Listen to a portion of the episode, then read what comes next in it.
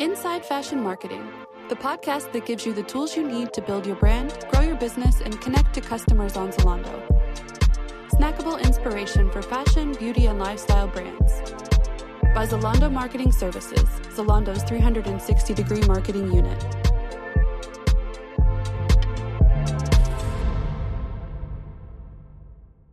Hello, hello. Welcome, dear listeners. Great to have you on the show. I'm Andreas Sandrup. I'm the SVP of Partner Services at Zalando and Managing Director of Zalando Marketing Services, helping connect fashion, lifestyle, and beauty brands and retailers to consumers all over Europe. German listeners will have most likely heard of the well known German brand Esprit, classically associated with good quality, but until recently, not the first brand you will think of when it comes to Gen Z.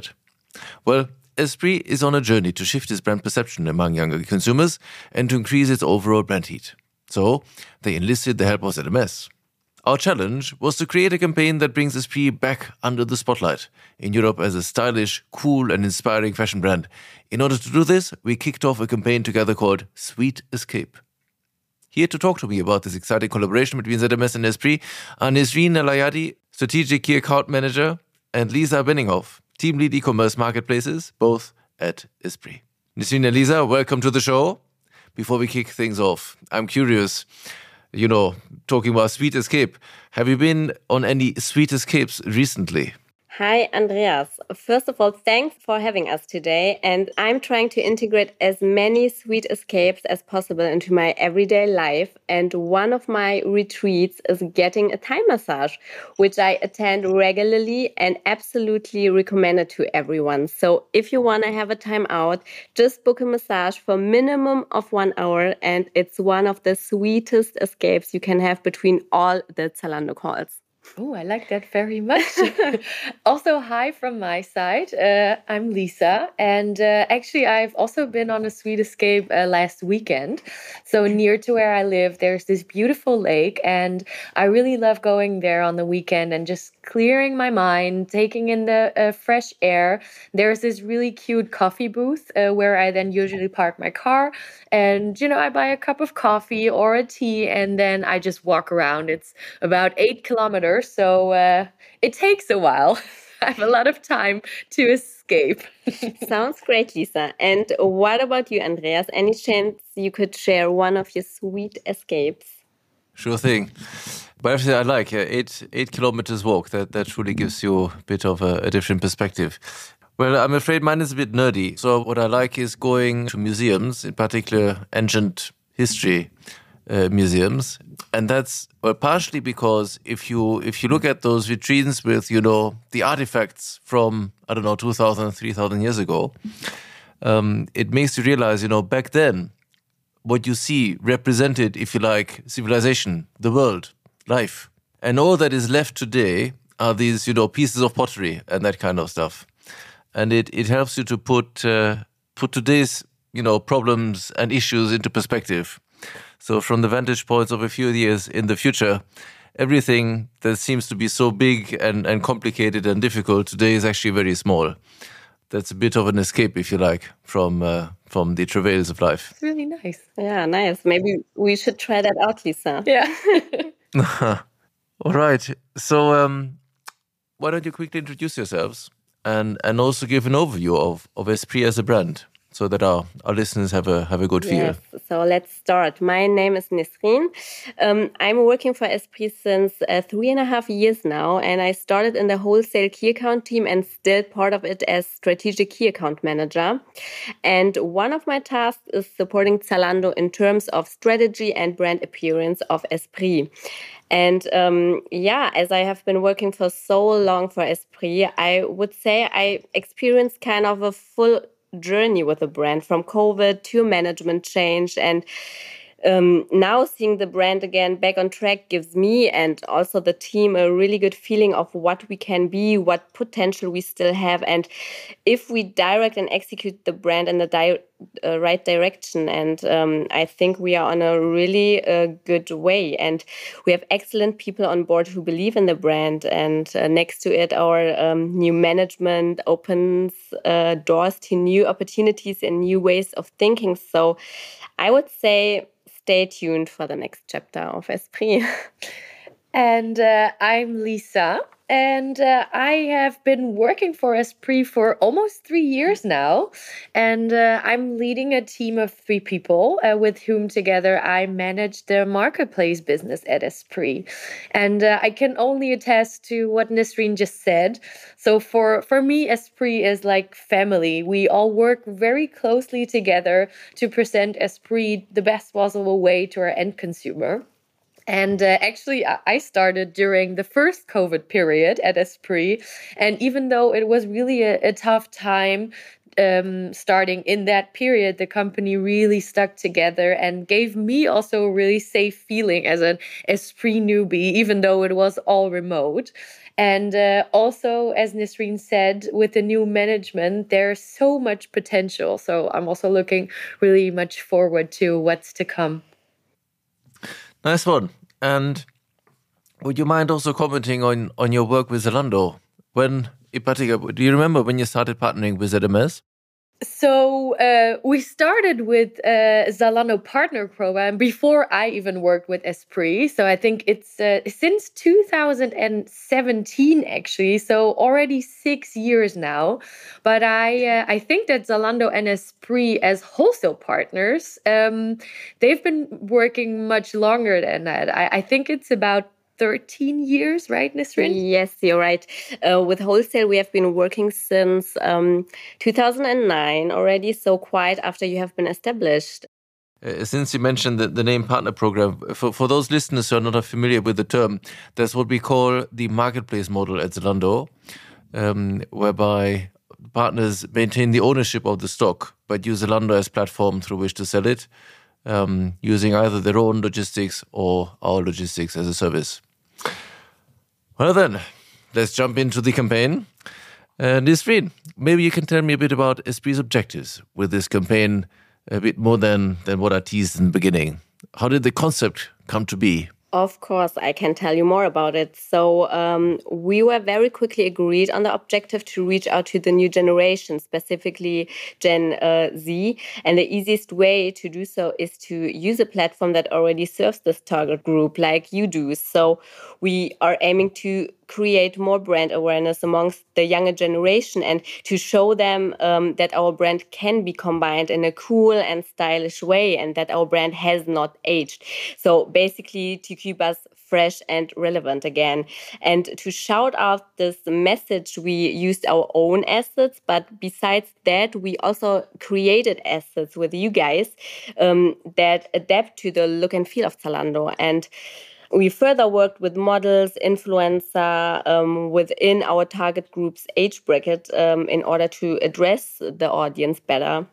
And therefore, the concept idea was align um, to our ZMS storyline and message with our existing campaign, and we extended it a bit more with stories and faces uh, with a much younger age.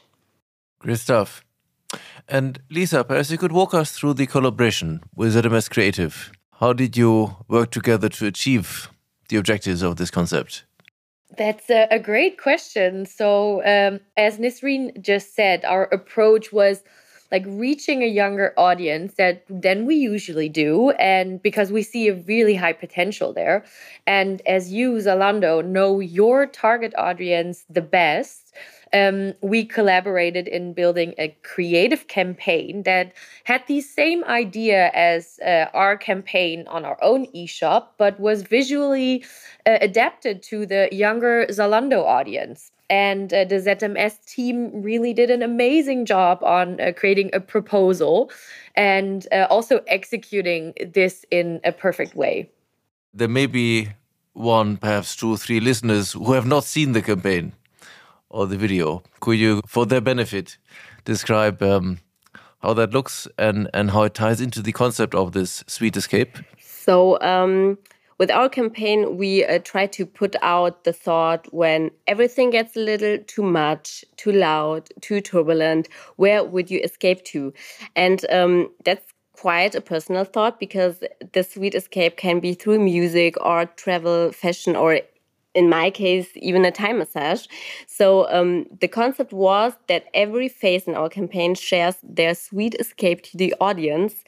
And um, the video basically showed two young people enjoying their time together, following their urban escape, playing hide and seek between the streets, eating ice cream, and yeah, celebrating their inner child and uh, urban freedom. So um, what we wanted to do is to offer perspectives to our audience, especially after the hardship of the last two years. I see. Very good. Thank you. And would you mind also commenting on the on the influence element, which I understand was rather extensive? Yes, of course. Um, so yes, we actually used a big part of the campaign with uh, with influencers, and also really happy with the interactions we we created with them. Um, as mentioned, uh, the objective was reaching a younger target audience. So we knew from the beginning that influencer marketing should play a very big part here, and um, we work with several national, but also some international influencers on the Sweet Escape to um, reach also as many customers as possible. And an important part of that was giving the influencers uh, the freedom and creativity to show their own personal Sweet Escape. And um, because that's of course important as their followers really know them. And um, it was also really inspiring to be part of that journey of each and every one of them so really nice to see. I can imagine. Did you have a favorite influencer escape? It's quite funny that you you ask because you know for for me personally um, going on a sweet escape is going out into nature, like uh, the park, or as I mentioned, the lake or the woods. And uh, most of the influencers actually also chose going out into nature. But there was one influencer that that stuck out for me um, because their sweet escape was going to the botanical gardens, and that was just something that never came to my mind. And I really loved the idea. And uh, I'm going to implement that also into my own sweet escapes uh, especially during colder seasons. So that really stuck with me that's nice. Can you uh, walk us through the media plan? Where did you place your bets? On site off site? Upstairs downstairs? Anywhere well, um, I would say we used a good mix of both. We had on-site placements, like the typical ones you're all familiar with, like homepage teaser, cat ad, and in-cat ad. But this time we also tried out a new placement, and it was very tempting to take over Zalando's homepage for 24 hours.